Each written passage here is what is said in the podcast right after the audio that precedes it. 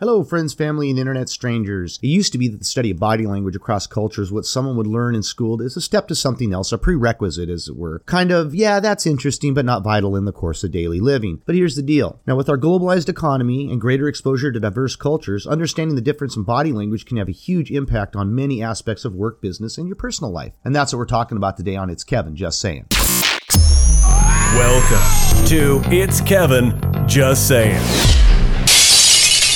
So, what are some of the examples of cultural differences when it comes to body language? Well, cultural differences in body language may show up in a wide variety of ways, such as the amount of physical touch, the conversational distance between people, interactions between same genders and different genders. For example, some cultures are very expressive when it comes to physical touch. I mean, think about it. In Italy, where a big hug and a kiss on each cheek is considered a common and acceptable greeting. And then compare that to Japan, where a proper greeting consists of just a respectful bow, no touch at all. Personal space and comfort distances are very personal, of course, but they are also influenced by cultural expectations. Look at South America, for instance. Personal space and comfort distances tend to be quite small. People stand really close to each other to talk, even when they don't know each other very well. Now go to the United States a personal space becomes much larger. People are not comfortable when others stand close to them, especially if they're not very well acquainted. Now, cultural differences in body language extend to gender interactions as well. Many cultures still view men as dominant and of higher stature than women, and their body language expectations reflect this view. Women may be expected to avert their eyes in the presence of a man or walk a few steps behind him. Western cultures in general have gradually revised their gender expectations to allow men and women to share more equal status in terms of acceptable body language. So, what are the practical applications of cultural differences? Well, anybody who travels to different countries, whether for business pleasure, you need to have a good understanding of the body language expectations. In the business world, the wrong body language message can skew a deal right away. In the world of travel, the wrong body language message can lead to hostile and even dangerous situations. For instance, in the Middle East, a male business person has much more leeway in terms of where and how he walks than females do, not to mention the different levels of access and local business opportunities. In fact, very few women do business in the Middle East because cultural aversion to interaction with women is just too hard to overcome. If you're planning a vacation to other countries, you should always pay attention to the body language expectations. For instance, if you get lost in Japan, you're much more likely to get help from a local citizen if you know how to show respectful body language and follow the local customs of bowing and avoiding touch. So here's the bottom line. When it comes to cultural differences, it's the knowledge that's the key. If you go to a different culture, it only makes sense to learn about their expectations and adhere to those expectations during your time there. It shows respect for the culture, respect for the people. It may even help you from inadvertently breaking the law in some very conservative countries. When you understand and apply body language behaviors, your entire experience is likely to be more pleasant and successful. You may occasionally hear the phrase, the world's getting smaller. The internet, increased air travel, and trade links between countries can all be cited as contributing factors to this age of globalization. More than ever, it's never been so important to learn and understand the difference in body language between cultures. You might be surprised to learn that small everyday gestures in Western culture can be perceived as rude and ignorant in other cultures. Similarly, certain aspects in body language in other cultures may seem over the top or invasive to those that are more reserved. Take a look at kissing, for instance. Kissing in the Western world is a complex thing. A person can kiss or be kissed affectionately,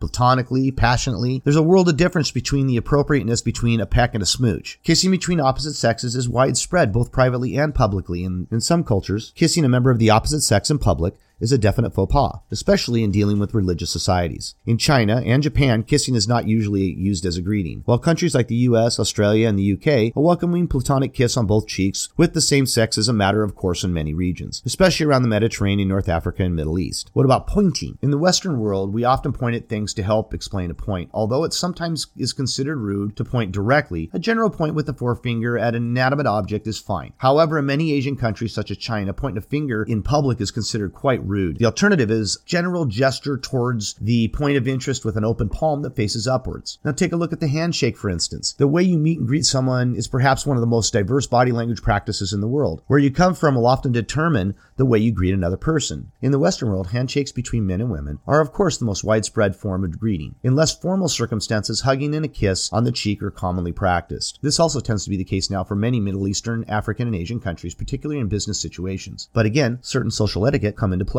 For instance, in the strict Muslim culture, kissing a woman in public, especially if she is unmarried, would not be acceptable. A man would only shake hands with a woman if she offered him her hand first. There's also more emphasis placed on using the correct hand in the Muslim and Hindu society. The left hand is considered unclean, so practices such as handshaking and eating are only performed with the right hand. Now, we've all seen bowing in Asian countries. The historic act of bowing is still much practiced in places like Japan, China, and Korea. These countries are steeped in a culture where respect for elders and those in authority is of the utmost importance, and are sometimes regarded as some of the most reserved cultures in the world. In the Western world, direct eye contact is seen as a sign of strength and interest. In many Asian countries, it is perceived as rude. Did you know that bowing can vary between different cultures and religions? By the way you bow can also depend on the social situation and the reason you are bowing. For instance, the way you bow when greeting someone can be different to the bow of an apology or thanks. So what's misunderstood? There are certain body language acts that many Westerners might not even consider to be rude abroad. For instance, biting your thumb in Italy is considered rude, but, it, but many Italians may not realize that sitting with the soles of your feet on show in the Middle East would be seen as highly disrespectful. Likewise, someone from the Middle East may not realize that greeting a member of the same sex with a kiss on both cheeks would be deeply inappropriate. A Muslim person believes that bowing is only appropriate in worship. A Chinese person may not realize that a British person would consider their more relaxed attitude to spitting in public very bad manners. And a British person may not consider that making the OK sign with the index finger and thumb in Brazil would be seen as an highly offensive. If you intend to travel abroad, it's always worth researching the social etiquette of your destination. Religion, social standing, gender, and the region can all affect what is considered appropriate, what is normal, and what is expected. A little effort in understanding other cultures in this way can prove invaluable with ensuring a successful and enjoyable experience. So pay attention to body language, see what they're actually saying, understand the cultures that you're interacting with, and you'll have a great conversation and connect with people on a much deeper level. Have a great day and remember, be remarkable.